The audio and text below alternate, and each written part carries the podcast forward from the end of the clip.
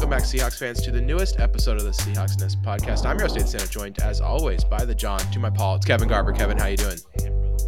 I'm jonesing for it. And our very own George. That's right.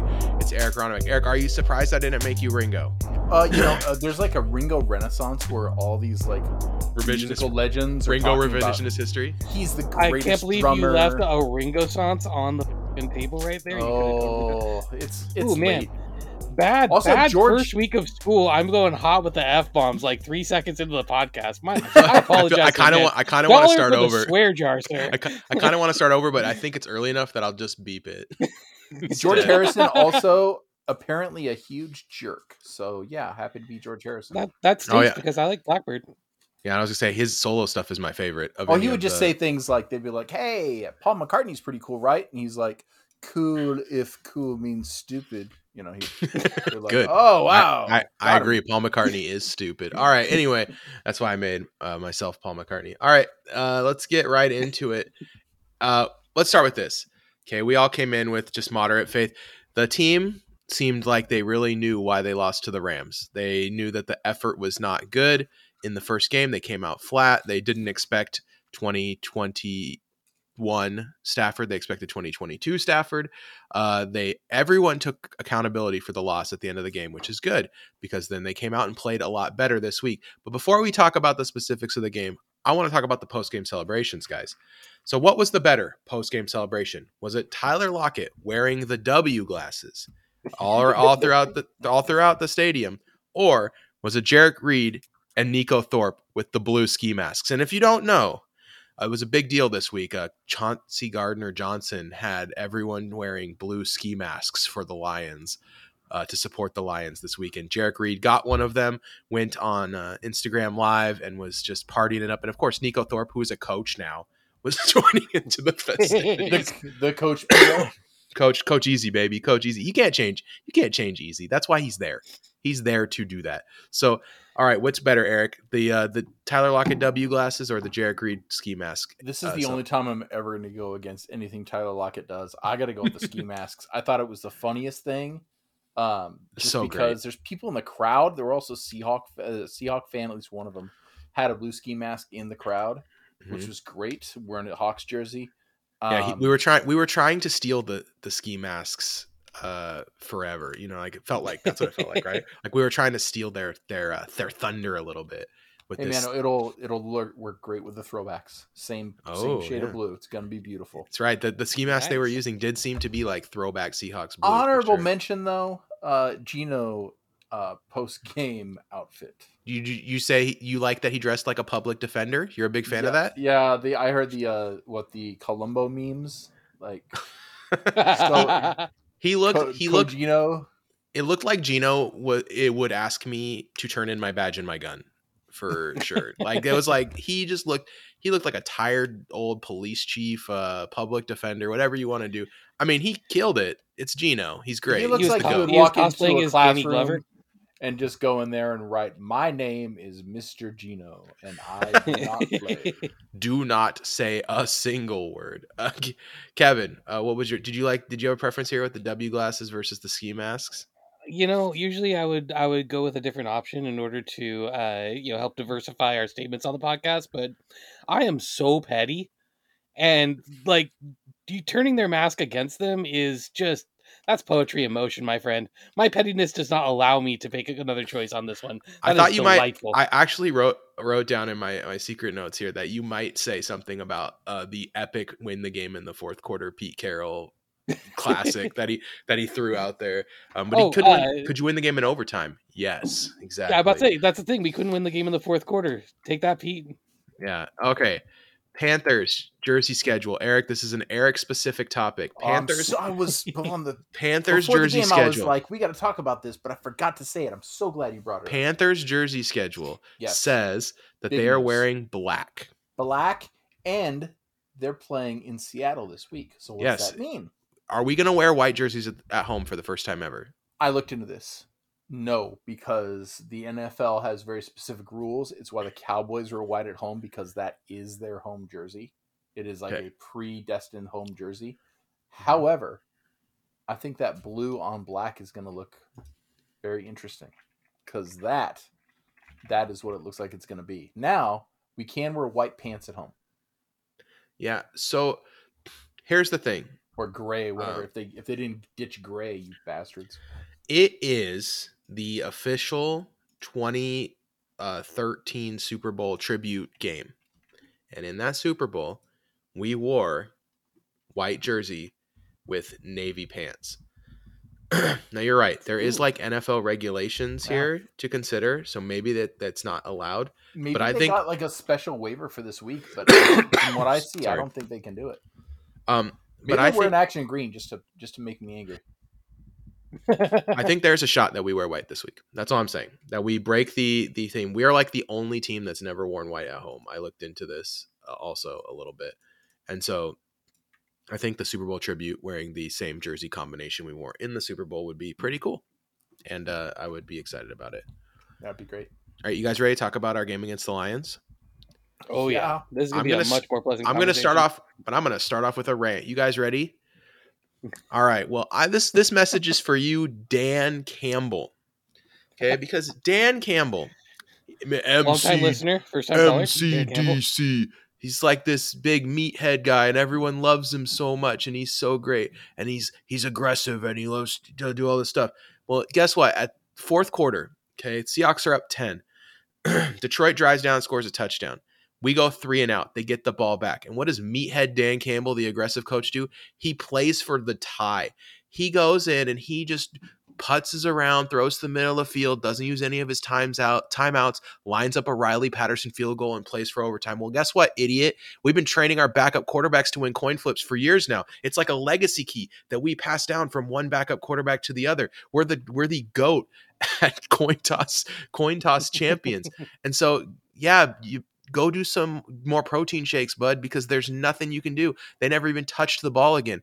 Yeah, Dan Campbell playing for a tie is like, it was just like, I could not believe it. I couldn't believe it. What a dummy. I was very excited about that. It was like, because as soon as he started playing for a tie, I was like, they're not even trying to win. They're just playing for a tie. We're going to win. Like, they're going to lose. We're going to get the ball first, and we're going to score a touchdown, and the game is over. Like, we've played off, our offense has been unstoppable in the second half. We've like had 1 3 and out. Or Matt Hasselbeck, only off by a decade. We'll take the ball and we're going to score. Well, he's not Gino. That's the problem with Matt Hasselbeck is he's not Gino. So, and this passing attack, like that's the thing. Why would you want to go to overtime with a team that can pass on you like that? Like, yeah, the team moving the ball so well. Yeah, yeah. So, okay, let's talk about first, Kevin. A big problem last week in the second half against the Rams was that we had both backup tackles in, and it seemed like we had no plan for how to deal with that. This week, it did seem like we had a plan to help Jake Curran, to help Stone Forsythe. So what? Yeah. So what was the plan this week that to kind of how did we help those tackles out a little bit? So, what are some things that you saw? I definitely saw us use tight ends a lot more to help in the blocking scheme. And you saw, in addition to using the tight ends to help with blocking, it also opened up the tight ends for the passing game.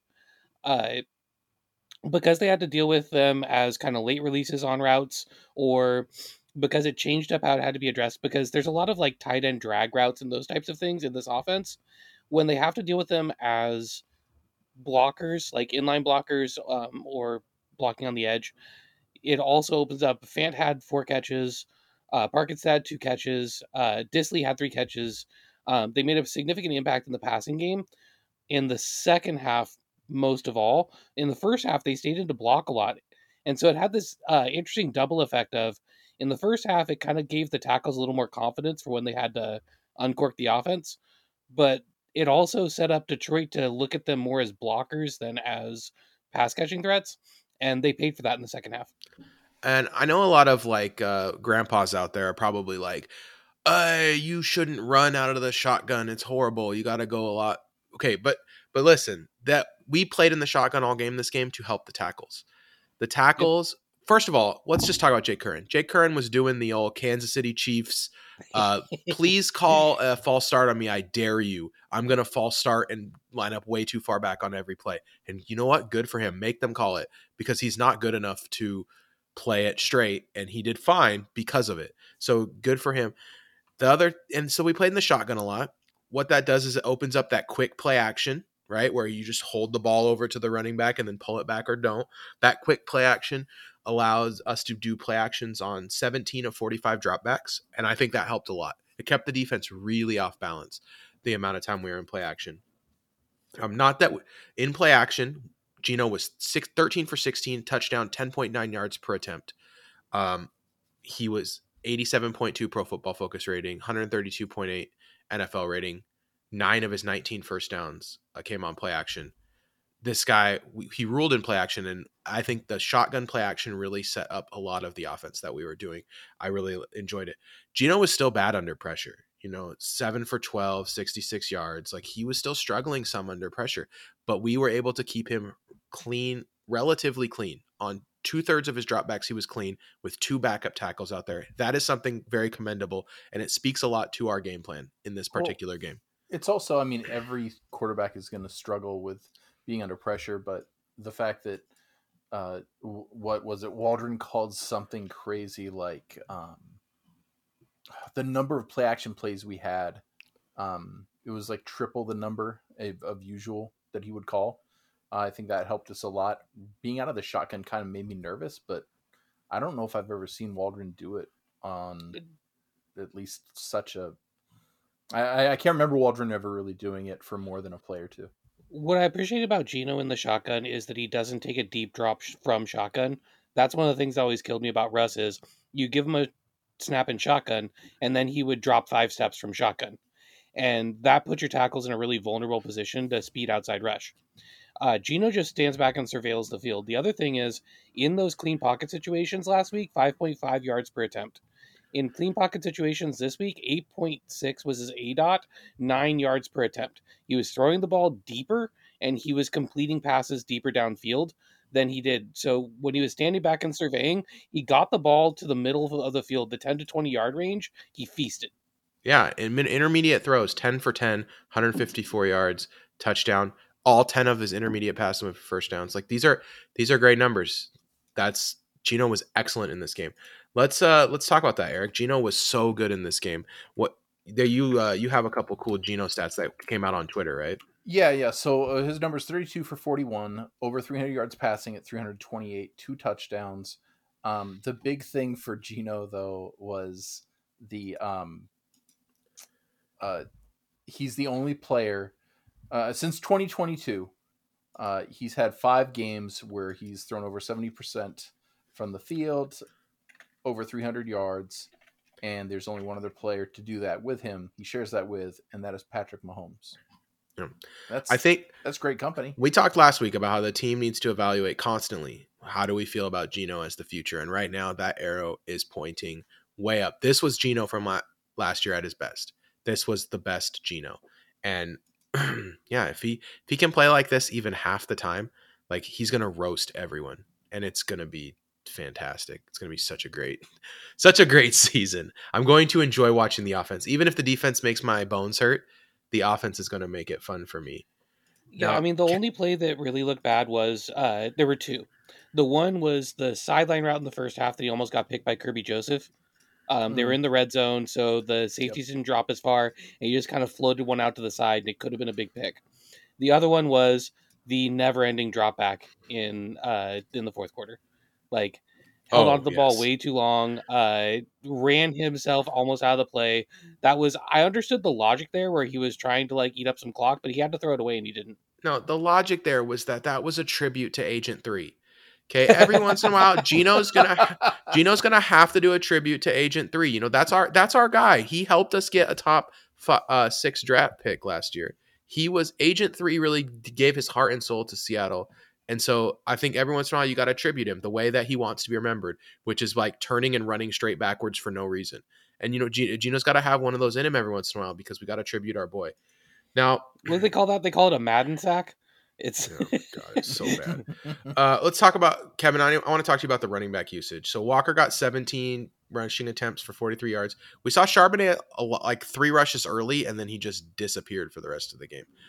Do you think that this is just what it's going to be like this year? Obviously the running game was not great because they got no push up front. It was not the running back's fault. These guys averaged 3 yards after contact per attempt, which is perfectly fine. That is like good running back play. You might look at the peripheral stats and be like, man, Kenneth Walker only averaged 2.5 yards. Well, all of them were after contact. He was getting hit at the line of scrimmage every single time. Same with Charbonnet. Charbonnet was basically all his yards came after contact. So do we see one, is there going to, with the backup tackles, are we going to be able to create a push here? Or is it just going to kind of be like the running game complements the passing game for most of the year? And two, is this running back split going to start to even out a little bit? Or do you think this is Walker's backfield? I think the running backs are going to even out a little bit. I think we saw a bit of an expanded role for Charbonnet this week compared to last week. Charbonnet is coming off of an injury, and Pete does tend to ease rookies in. He took on more responsibilities in the pass game than he was taking on last week, which means that they're trusting to do a little bit of pass blocking, as well as, you know, he caught a pass. He was able to run a couple routes effectively. I think that his touches are just going to trend upwards, but slowly.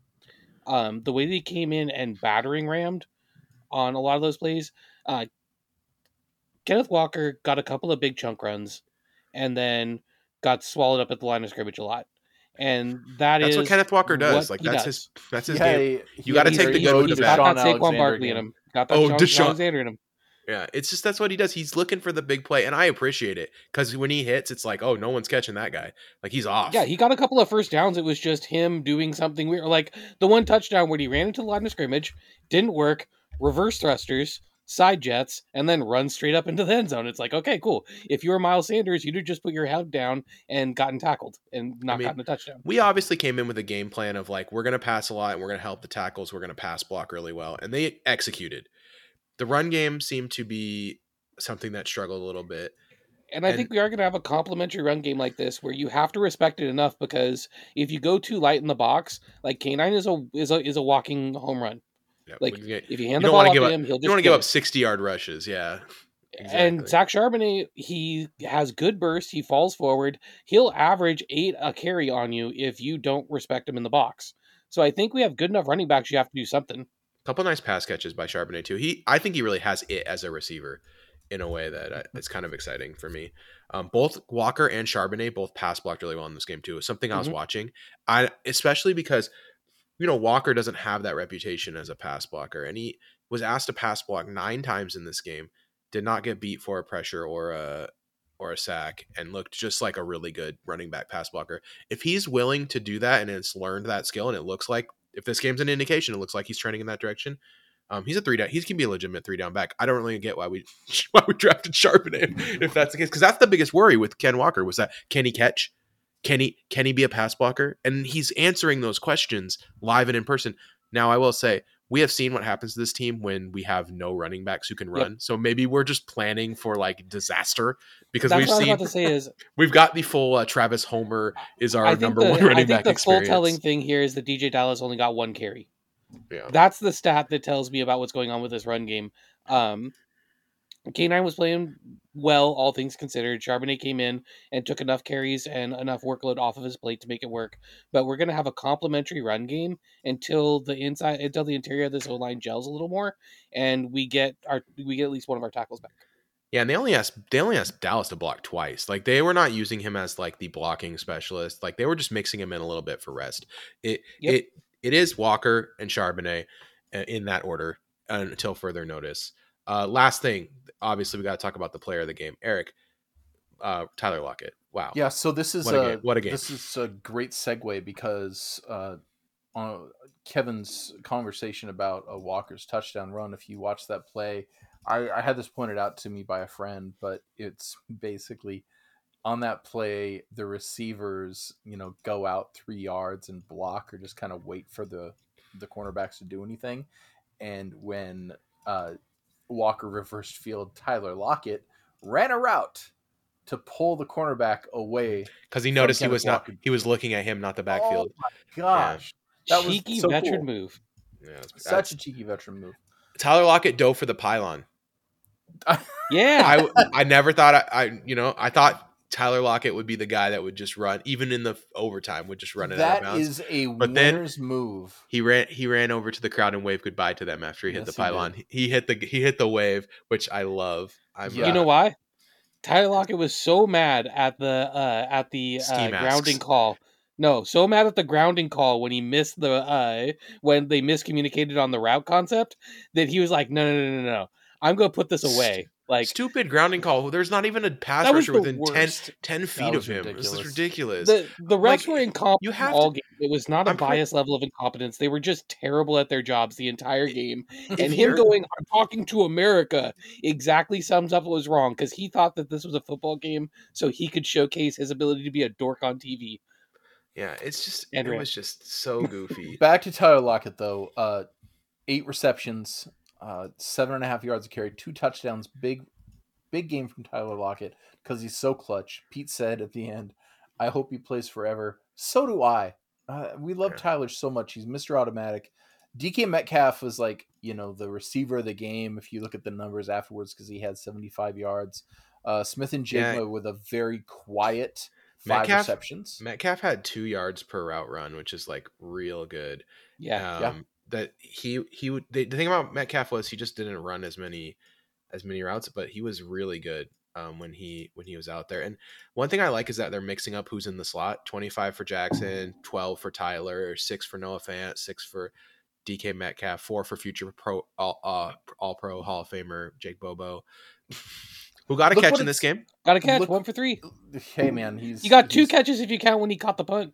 He's coming for that number 1 spot. But that's what I think makes this game so good, because Metcalf had 6 receptions, Lockett with 8, and Njigba with 5, okay? From there, you've got 75 yards, 59, 34. But that opened up Noah Fant to have a really big game. Kobe Parkinson looking like Luke Wilson. I mean, Luke Wilson dreamed of himself. If you're going to put multiple tight ends on the field to help these tackles block, you got to run them on routes sometimes and punish them if they think they're staying in. Yep. You got to make sure that those guys can catch, and those guys all had a big game, and they did great job scheming them open. I completely agree. Yeah, it's just really cool. Like, this is the best receiving game I think that you can kind of picture. Like, all the receivers do great work. One really stands out, Tyler Lockett, and then it brings, you know, chunk plays from guys you wouldn't really expect. Best passing offense in Seahawks history. JSN's awesome. He's always open. JSN has this little catch and run element on all those like drag routes and little like quick out options that it's the routes that we used to have Freddie Swain run, except JSN is just way better at getting a little step on the corner. So he's actually open for the pass. Like Swain would make the catch and run when the coverage broke down. JSN creates the coverage breakdown. And it makes for these like little openings. And I think over time, it's going to be a lot like Tyler, where Gino just trusts him to throw it there because he knows Tyler's going to just find a step in his back pocket. JSN's just finding a step in his back pocket. It's like the throw early on to I think it was DK's first catch. There were 3 defenders around him. And Gino was just like, you know, if I just drill this into DK, no one's going to muscle the ball out from him. So I'm just going to drill it into DK for 15 yards. And one thing too is you can tell we didn't really like look for specific matchups or anything. Like what they did is they got guys different looks. They were constantly moving guys over the field because like Tyler, he got a catch on Cam Sutton, he got a catch on Kirby Joseph, he got a catch on C.J. Gardner-Johnson, 2 on Brian Branch, 2 on Jerry Jacobs. Like they were just moving him all over the place and then you know, making it difficult for the Lions. And those interchangeable pieces can really throw a defense off balance. Speaking of a defense that was off balance, you guys want to talk about the Seahawks defense? Okay. First, we have to start with this. Let's do the good stuff first. You guys ready? The run defense. Oh, man, they fixed the run defense, guys. We can stop the run now. Is anything else working? No. Real quick, Cam Young is humongous. Can I just say, like, Cameron Young, he's a rookie nose tackle. He's playing, you know, he played only the 2 snaps against LA. He played 17, which is a decent amount of snaps. And he's large. That man is big, and he takes up space. And you notice him, and he got outside to help stop a screen. And I really can't wait for him to fall on Tutu Atwell, and then Tutu Atwell ceases to exist. We had 23 run stops in this game. That's a stop, you know, Pro Football Focus is tackles that constitute a failure for the offense. That's what they call it. So 23 run stops. Do you know how many runs Detroit attempted? 27. I was going to say 25. 27. Yeah. They had 27 designed runs in this game, and 23 of them the Seahawks stopped as a complete fail. But all four of the non-fails were on third down, which is why it kind of feels bad. Well, like this team can really stop the run, though. Like super pleased. I'm super pleased with what they've done to fix their own defense. I mean, the biggest thing is we have an adult in the middle of the field who's going to be in the right spot. Bobby Wagner. This is all Bobby Wagner, right? Yeah. Correct. Oh, I'm going to give one. No, Nwosu was good too. Nwosu and Jarek Reed closed down that side of the field, and Witherspoon was good. Also Nwosu is taking Rasheem Green's place as the guy that people can't pronounce his name right. And that just tickles me so much because we need a guy like that on the roster. That's going to be a key to success. No, they just call him Cheney Gold Jackets like me. They won't get it wrong. But Bobby is, he ranks second in the NFL in run stop rate. Yeah. And that's just, he knows we got one year of it, baby. But he just knows where to be. He knows where to be on the football field. And that is important in this position. Now you see it in the pass game. The lateral quickness. I was about to say one more nice thing, though. Do you want? Let's save Trey Brown for the end. Because I was going to ask how excited Odin was when Super Mario used the star to break through the line and get that run stop. We had a couple of really impressive run stops, including the one to cause a fumble. But I know they were missing their left. Ate someone's lunch. I know they're missing their starting left tackle, but we really created more pressure in this game than I thought we ever would. 15 pressures, and in the run sacks. Game, it was like they were missing all of their starters because they just got worked. In the run game, we just washed them. It was great, but the thing is that in the passing game, you can just see the lack of kind of lateral quickness in this defense. And I don't know, Julian Love played 66 snaps in this game and was not good. And that I think if you're gonna roast one specific guy the most in this particular game, it's probably Julian Love. Seven receptions given up on 8 passes, but 104 yards, 1 touchdown. But it's Jordan Brooks in the middle of the field was also pretty frustrating. 8 receptions given up for 46 yards. It's just, you can see the lack of team speed, especially when Woolen is not on the field, and he got hurt pretty early. And that led to the Trey Brown redemption game, so we got that. But, man, it is just hard. Because the level of quickness that I want to see from a defense is just not there right now, and it's difficult. One of Josh Reynolds' touchdowns was in the slot, and it came on Love, and it counts against Love, and it kind of summarizes something that I'm noticing that's a bit problematic. So Love was in trail technique on the outside shoulder, on the outside of the hash, and the pass came right up the hash mark. Because they were on the right side of the field. Quandre was pretty late. Quandre was over there pretty late. Well, that pass goes against Love. Yeah, but it also goes against Quandre's Pro Football Focus rating, because in this game it was a team low 33. Ty Smith was a 31. But he's a second half player.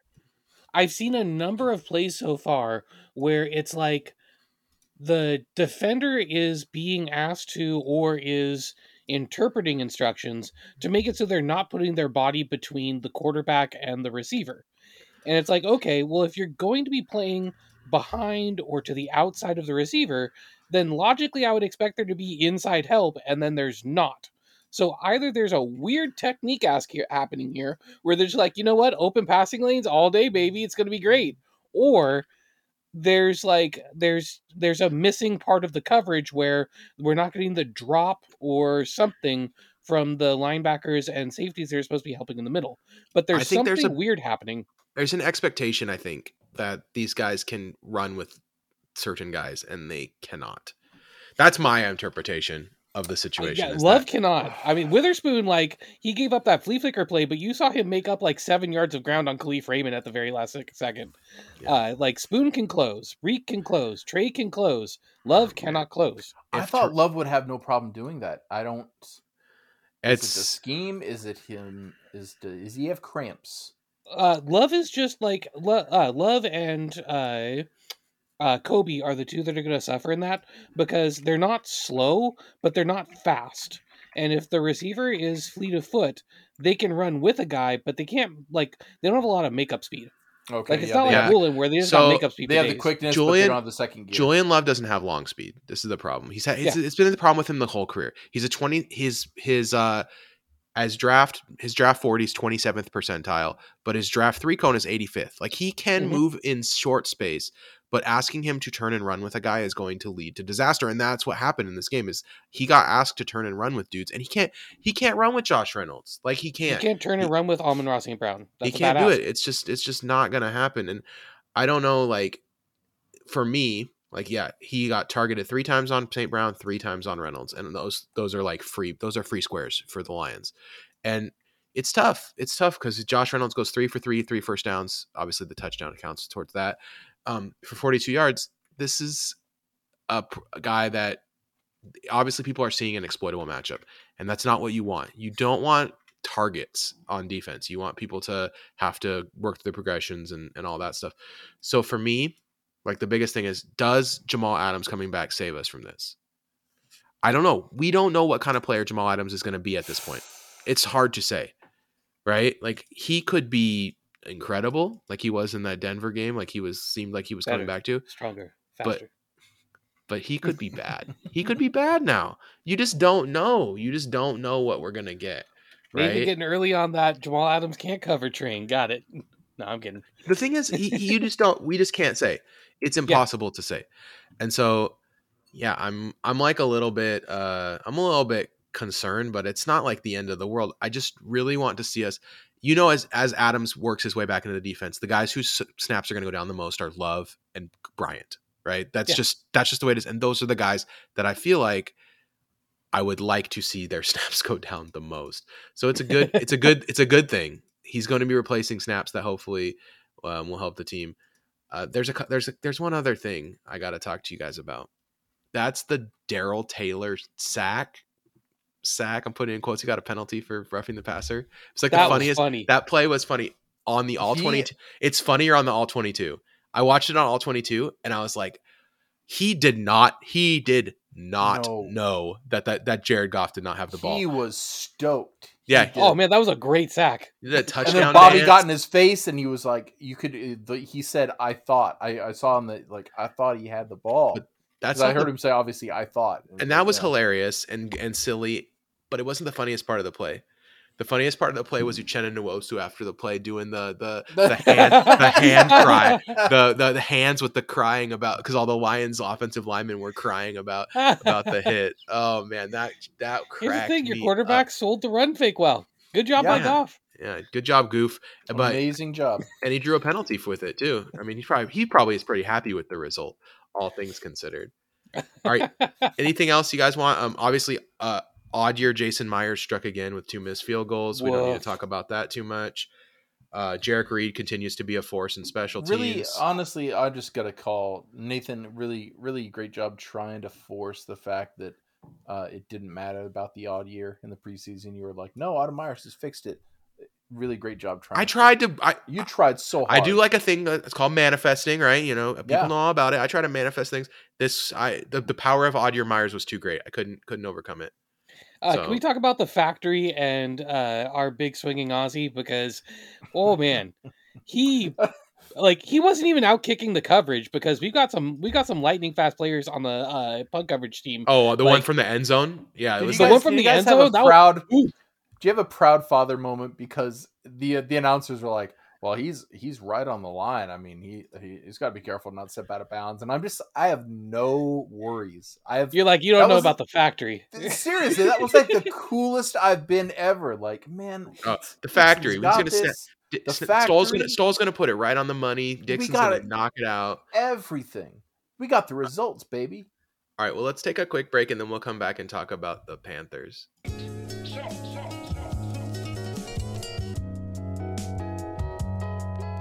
All right, so the Carolina Panthers, Bryce Young, coming into town. So far, they've played 2 divisional games this year. They've lost them both. Looked a little better last week against the Saints than they did at home than they did in week 1 away. But as Eric and I were talking about, the Saints might also just be trash because they only beat Tennessee by 1. Well, Tennessee by 1, Carolina by 3. They're due for a loss. I think the Saints. I think the Saints defense is okay. The offense is rough.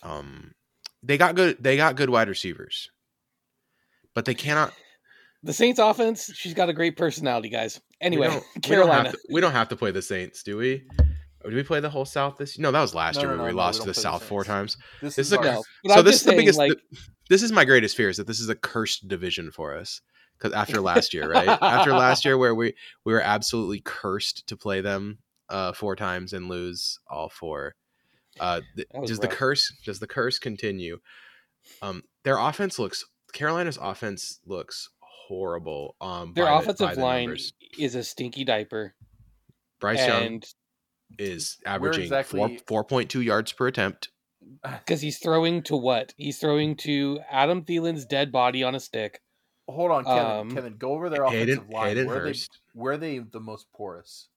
The interior of their offensive line is bad. Like, they've got Taylor Moton, who's pretty good, and they've got Ike Ekwonu, who's inconsistent but has ability. Yeah, he's developed. He feels like a project, and he's developing. He's up and down. But like, they've got Cade Mays at right guard, who just doesn't move like an NFL offensive lineman. They've got Bradley Bozeman at center, who has been kind of iffy for a couple of years now. And then they've got Calvin Throckmorton. No, the Chandler Zavala is the guy who's taken every snap at guard this year. And Chandler Zavala was possibly not going to be drafted because of a back injury, and I don't know how much of an offseason he even had. He's allowed 10 pressures in 88 pass blocking snaps so far. Not good, Bob. No, it's not good at all. The thing is they're playing these guys all over the place. Like, Zavala's played 77 at right guard and 60 at left guard, and then Christensen played left guard the whole second game. So then the first game, Mays and Throckmorton split right guard while Zavala played left guard. Like, it's just a mess. They're kind of mixing and matching because they haven't found a combination inside that works, and I don't think that anything's going to help with that this game. Sorry. My favorite thing from the last game was Bryce Young when he lined up in shotgun, but he was over the guard, and then Miles Sanders pushed him over so that he would be behind the center. That was my favorite Carolina offensive clip from last week. I remember that from Little Big League. Bryce Young just looks Little Giants. He looks. What's the word I'm looking for? He's slight. He's small. He's small, but he just doesn't look. It's not ready? Small because he looks small, but the energy's off with Bryce Young. Does that make sense? You know what? He got to the team and then looked at the wide receiver room, and then the energy was off. Like, I'm not trying to be mean or anything, but DJ Tark is like a fine number 3 receiver. Adam Thielen exists. Like, he did good things before. Thank you for your service. I like Adam Thielen. I would take him on our team, to be honest with you. I mean, look at his our number 4 receiver. Look at his stats. 9 receptions. You want him over Bobo, Nathan? Yes, I would take Adam Thielen over Bobo. Come on, that was Lil Bobo. That's about where he should be, though. Is like, he should be like your third or fourth receiver. That's where Adam Thielen's at in his career. He should be your third or fourth receiver on a. But all they have are third and fourth receivers. That's the problem. The ghost of Adam Thielen. The ghost of Chubba Hubbard. This is Jonathan Mingo erasure, and I won't stand for it. No, I'm just kidding. You know what else is Jonathan Mingo erasure? Mingo. When you throw the ball towards him, and his hands erase the chances of him catching it. Like, he's fine, but he's flawed, and like, they have to lean on him pretty hard. Like, he's not a finished product in any way, shape, or form, and he's probably their number 1 receiver because if you get the ball in his hands, he can do stuff with it. Like. This is a really, like, Hayden Hurst was their number 1 target for much of the game, and that's the first time that sentence has been said. DJ Chark, the Bucky Jacobson of the National Football League. Should we talk about the good part of their team then? Pass rush? This is a solid defense. Yeah, it's not an amazing defense, and the corners, as you said, Kevin, especially with the injuries, are not great. But the safeties are good. The linebackers and defensive linemen are solid. This is a team that They can play on defense. They can hold us to 28 points or 24 points. The problem is that are they going to be able to score? I don't know. Their offense. If we can get their pass rush on their back foot, if we can keep Gino clean, he is going to pick apart. They have got, they're going to be rolling out Dante Jackson, Troy Hill, and C.J. Henderson to cover our top three receivers. They play this a lot of not ideal. They play a lot of three safety stuff with Woods, Chin, and Bell, and those guys are all pretty good. So that they this is kind of interesting because they kind of run what we, I think, in an ideal world would like to be doing, a more like three safety, big nickel kind of look that they get out there. Jaxon Smith-Njigba should have a good time though against big nickel because he's really good at stopping at getting after it against these safeties. It's also another week past his injury. I think that he's still hurting a little bit. I think he's at about 80%. So every week, give him 7% more, and I feel like he's going to pop at some point. And can't wait until the end of the season when he's operating 160%. Exactly. He's 160% of my heart. So yeah, watch out for Frankie Louvu. He started off the season really hot. He already has 4 sacks and 12 run stops. He does miss some tackles, but the guy is he's got that old school Bobby Wagner blitz efficiency where he doesn't blitz that often, but when he does, he's impacting the play.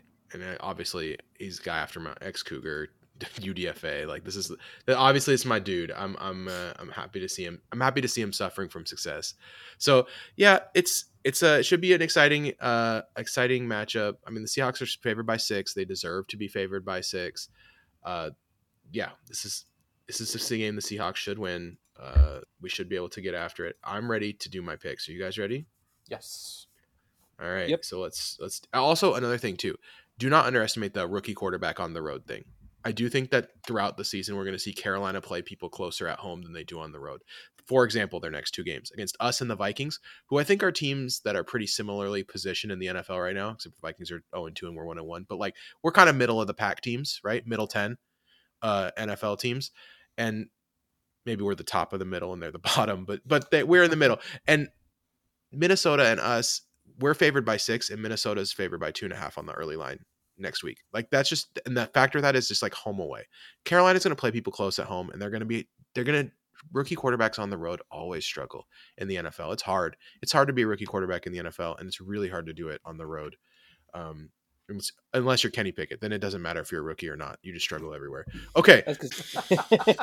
All right. Sorry. Had to get my shot in there because man, Kenny Pickett's been just making me mad. I have like a bunch of other Steelers players on my fantasy team. That's because we endorsed him on the podcast. Like this guy can't do anything this year. I thought he was going to step it up. Their offensive line is so bad. It's really bad. Okay, here we go. Let's get 2 picks. I'm going to go Seahawks 24, Panthers 17. Eric. Seahawks in a uniform of varying color or one color. 28. Panthers wearing black, 13. Nice. I think it's going to come down to we're going to run at them and make it so their pass rush has to back off, and we're going to pick apart their secondary. Without J.C. Horn, I just don't think they can handle it, and they insist on running Miles Sanders a lot, and that's really good for us, because he's not going to do a dang thing against our defense. It's going to be hard. They're going to struggle to move the ball. They'll maybe get like a crappy long touchdown to like DJ Chark on a broken play or something. Let's go Seahawks 27, Carolina 17. So we're all kind of in agreement. This should be a get right game for the defense. Like even though the team as a whole played better, this should be the game where the defense starts to look a little better. Do you think Jamal's back this week? No. I don't think he'll be back. I'm saying yes. I'm gonna be the dissenting opinion here. All right, Patreon. I made a mistake. I told you guys you could pick any name you want. So there are many ways to support the Seahawks Nest podcast. Best way to do so: go to patreon.com/Seahawks Nest for as little as $1.24 a month. Join the Patreon. So if I'm gonna start off with Brandon, Nick, and Chip right off the top, but also thank you for supporting the show: Emmanuel, Andy, Brett, Cooper, Evan, Floctimus, Gavin, James, Jose, Joshua, Lucas, Malcolm, Ryan, Terrence, Timothy, Tom, Astro, Blake, Bob, Casey, Cracksnacker 420, Daniel, Dave, Bulls, Jay, it's not, Luke, Michelle, Mike, Noah, Poops, Thomas, Warwolf. Thank you guys for supporting the show. Let's go, Poops. Yeah, thank you to our newest Patreon Kellen. Appreciate you all. I hope you guys are enjoying the Discord, and also me and Brett's little 5 to 10 minute. Kevin's been showing up for both of them too. 5 to 10 minute post game chats. Nice to get the emotional reaction. I love the first game was perfect because Brett no showed went radio silent and no showed me, and I was like, this is perfect because this game was horrible. And Brett just couldn't handle it. And it was like, this is exactly what it should be. And I wish you'd have called me and I could have been fake Brett. Well, I don't know, guys. The Rams. You know, I just made a lot of comments about him being in the garden instead. That's how I ended up on this, was because I looked in and Nathan was doing the what's the John Travolta, the looking around. And so I just I logged in. I was like texting Brett, and then eventually he did text me back. He was like, "No, I just didn't have the bandwidth after that game. It was horrible." Like he's like, "I was in no emotional. I was in no emotional state to be talking about anything." And I was like, "All right, well, next time, man, just come in for 5 minutes and just talk about how much it sucks. People will like that." And he was like, "Okay." So, all right, movie club. Eric watched a movie on streaming this week. It's on Amazon Prime. You can watch it. It's called Somebody I Used to Know, and it kind of inspired an idea, which is that this movie is obviously directed by Dave Franco, stars Allison Brie, but we're not going to do Somebody I Used to Know. It made me think that's the name of a song. That's a song, Elliott Smith or Gautier. That. Well, I just wanted to say it's both, but I was like, what are the best? What are the best movies that are also song titles? Okay, and then we're going to take both into account, both the quality of the song and the quality of the film. You have to have both here. If the song's really bad or the movie's really bad, it's the, for example, Broken Arrow is an awesome movie but not a great song. No. Wait, actually, let me use a real example for that. Okay, not a joke. Okay, what? E.T. is a good movie, but not a great song. I'm not into E.T. by Katy Perry. Okay, so the goal here is to make a fave five. So get your T-Mobile fave five. I got Charles Barkley in mind. No, I'm so. That's a good call. That's right up there with when I do the Phoenix Liberty commercial for overtime. Like that's one of those, like, I'm pulling this thing that got stuck in my head in a jingle in 1999. Mm-hmm. It so is. All right, so we're gonna do it starting with Eric. We're all gonna put in a movie that into the fave five here that is both a good song and a good movie. Go ahead, Eric. All right, I guess. What are we qualifying here? Like, are we going with? Can we go with like songs made from movies? Like, can we do Ghostbusters? Okay. If there is a movie with the same title as the song title, that qualifies. Here's the thing for me: if the song has cultural relevance outside of the movie, like the Ghostbusters song, so Ray Parker Jr. did Ghostbusters. Can we also do hypothetical Ray Parker Jr. songs? Dude. Like 12 Years a Slave. Like that, like the Key and Peele bit? Who's a slave? I'm not a slave. Uh-oh. 12 Years a Slave. I don't think that counts in this particular case. But I'm glad you brought it up. I don't know, Eric. How much do you like the song? I don't. The movie bums me out, but does that come on great. And you're like, that's my jam? I mean, that movie bums me up. I've never really told you guys this, but like my comfort food when I like need to put something on YouTube that just makes me feel good, I just find the like all Key and Peele sketches playlist on the Comedy Central's YouTube channel. I was waiting for you to say you 12 Years a Slave. I thought you were going full Kevin with Dredd. I was like, oh man, that's more. Kevin's like, I like Dredd. I like 12 Years a Slave. I'm like, all right, well, I guess I pick a Hellraiser movie. Hell no. Eric's like, okay, I'll do Crystal Meth because that seems less intense than your choices. No. I mean, it's very funny. All the Vince Clortho sketch. That's. Key and Peele's my favorite. All right, Eric, let's get your serious pick here. All right, guys, as far as the movie goes and the song goes, this is the story of Left Hand, Right Hand. This is the story of love and hate. All right, I'm going with the 1955 classic with Robert Mitchum, "The Night of the Hunter." Okay. And the song that it relates to is a song called The Night of the Hunter by one of my favorite bands, local boys, the Murder City Devils. Oh, A-plus. So more great movie. This is a song. You're going. The song is stronger for you here than the movie. I guess Robert Mitchum is so good in that movie, though. Here's the thing: the song rocks, and I'll listen to it a lot more than I'll watch the movie. But this movie slaps. It's great. It's Robert Mitchum is the man in this movie, and it's very influential. Like it put a lot of the tropes that later became like solidified for the slasher subgenre. Yeah, and it's it's like Cape Fear before Cape Fear. Okay, yeah, I've never seen it. And better than the original Cape Fear. As Kevin knows, it's hard to get me to watch a movie that's in black and white. So it's like a challenge. You have to really like. Hey man, it's a black and white movie about a serial killer. That's pretty dark. That's pretty cool. All right, Night of the Hunter in the Fave 5. Kevin, you want me to go next? Or do you want to go? Good either way. All right, I'll go. Dirty Harry. Take it. Great song, Gorillaz. Love it. So good. Dirty Harry, really solid movie. Not the new one. Not the one with Bruce Willis. That's not Dirty Harry. Wait, that's not Dirty Harry. That's it? Didn't they make a remake or something? No, that's Death Wish. It's Death Wish. Yeah. So Dirty Harry, Clint Eastwood, though. This is my pick for putting in the Fave 5 because I love this. With I love the song. The other Charles Bronson movie that I was going to make a reference to, but would also get bleeped, and I already used my one bleep for the show. But Eric is mentally picturing the line. No. You're not going to make me derail this. Your head. I might share it at the very end. Here's the thing: Dirty Harry. Clint Eastwood's really good. Has a super dark atmosphere. I think the direction by Don Siegel's really good. Like I think this movie is just all around super super solid. Is this Don Siegel's best movie? What do you guys think? Body Snatchers, Escape from Alcatraz, Dirty Harry. Like, what's the best one? He did the 78 Body Snatchers. Yeah, that's a real good one. No, 56. Oh, no, 56. Hard. No, 56. Oh, he did 56. Oh, okay. Then I go Dirty Harry. Probably Dirty Harry. Good, but I still go Dirty Harry. The movie was his penis. Okay, Eric. That was for Kevin. That was Kevin. Eric, I almost went back to you. Kevin, what's your movie slash song into our favorite? All right, so I have one that I really want to make sure gets in here, but I think we might be able to get it into the 4th or 5th spot.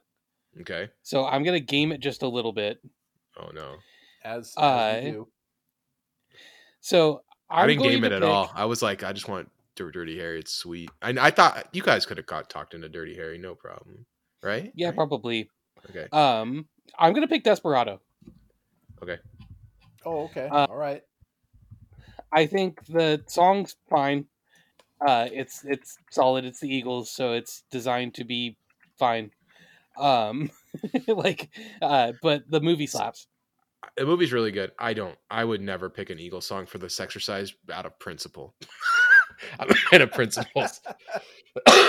And I would just never do it. The Eagles are terrible, Kevin. I'm just kidding. I don't like them, but all right, let's start throwing some stuff out there. Obviously, okay. I got to start with a Nathan classic, Edge of 17. Great movie, great song. Both bangers. Similar feel. Whip It. Yeah, Whip It. Good one. Whip It's a good song and a really good movie. It's the best movie about roller derby. Mm-hmm. Eric, you got one. Even though it's bank track, I kind of think Dazed and Confused, although it doesn't work for me as well because I like Led Zeppelin. That is in my probably bottom tier Led Zeppelin songs. But the pacing on that song's odd. Yeah, exactly. There's like when it's good, and then at the beginning and the end, you're like, eh. How about Blinded by the Light? That movie was better than it had any right to be. How about Shining, Black Sabbath, and then the movie's good, obviously. Yeah, Black Sabbath, all their songs are aggressively fine. I don't know what to say. How about Joker? Steve Miller Band plus a remake of King of Comedy with Joaquin Phoenix. Joaquin Phoenix is good. How about Rocket Man? Rocket Man's not bad. I do feel like that is like as close as I'll come to like, man, that it's weird because the movie is called Rocket Man because it's about the guy who made the song. It's such a weird. Then what about La Bamba? Because it's the same problem. I'll give you one that I kind of like. Stand by Me. Okay, yeah. I feel like that was named after an old song from the 50s. I like that one. It was placed in the 50s, but Hey, what about Only the Lonely then for the same thing? Kevin, it'd be rare John Candy series role. How about 7? The Megadeth song plus 7 with Brad Pitt. Megadeth somehow made it into the podcast. Yeah, Kevin, would that be sweet, right, though? 7? That's pretty 7. Good. I feel like right now, I feel like Edge of 17, 7, and Whip It are probably the 3 that are rising to the top for me. Eric, RoboCop. It's an average, slightly above curve Kanye West song, but also like the best movie of all time. Yeah, so I'll buy that for $1. About an Irish police officer, RoboCop. What about Knives Out? It's a Radiohead song, so you already know what it sounds like even if you don't know the song, and Knives Out's a great movie. Yeah, if I need to sleep, I will definitely look that song up. I cannot name like 2 Radiohead songs. I feel bad about I could name them, but I couldn't tell you what the difference between them is. Oh, that's a good point. There's all right. Creep and all the other ones. I mean, you know, there's some bunch of stuff. Mars Attacks by the Misfits, Me, Myself, and I. The Fly by the Misfits. Which is a movie, and also Me, Myself, and Where Eagles. Me, Myself, and I, the De La Soul song, but also the Jim Carrey movie. But that's Me, Myself, and Irene. Yeah. Oh. Oh. Is it? Does it count? Nope. Does it count? What about not called Myself and Irene? Guys, what about Black Panther by Kendrick Lamar? But I was made for the movie. You said it was okay with 12 Years to Slave. Yeah, but like, did that song have like cultural relevance outside of the movie? Like, did that movie did that song ever chart? Kendrick Lamar is great, so I think it's fine. He should have won the Grammy instead of Macklemore. How about Hero by Mariah Carey and Jet Li's Hero, which is an awesome movie, and Mariah Carey rules. And we bring in Hero by Enrique Iglesias to make it a trifecta. Perfect. This thing's already falling apart. Let's bring him in. I actually feel like... Okay, wait, there's one more song. Named after the sandwich? There's one more song we have to bring up, song movie, that I just forgot. That's on my short list here. Godzilla by Blue Oyster Cult. I was waiting for this. This say he's got to go. This is a great... Go, yeah, this Godzilla. Has got... We got to put Godzilla in. Godzilla's oh, wait, hey, can I bring one in that I think is actually yes, a good please. One? Boys in the Hood. Yes, that is a good one. Great Let's movie. Do, Kevin, you want to do Boys in the Hood and Godzilla? Call it good. I can live with that. Yeah, well, I mean, if that's the case, then I'm swapping Desperado out for Whip It. Sweet, that's fine with me. Okay, so one less Eagle song on the list. Tell us why your favorite song is "Broken Arrow" by Buffalo Springfield in the Discord. For Kevin, for Eric, we will see you all next week. Go Hawks.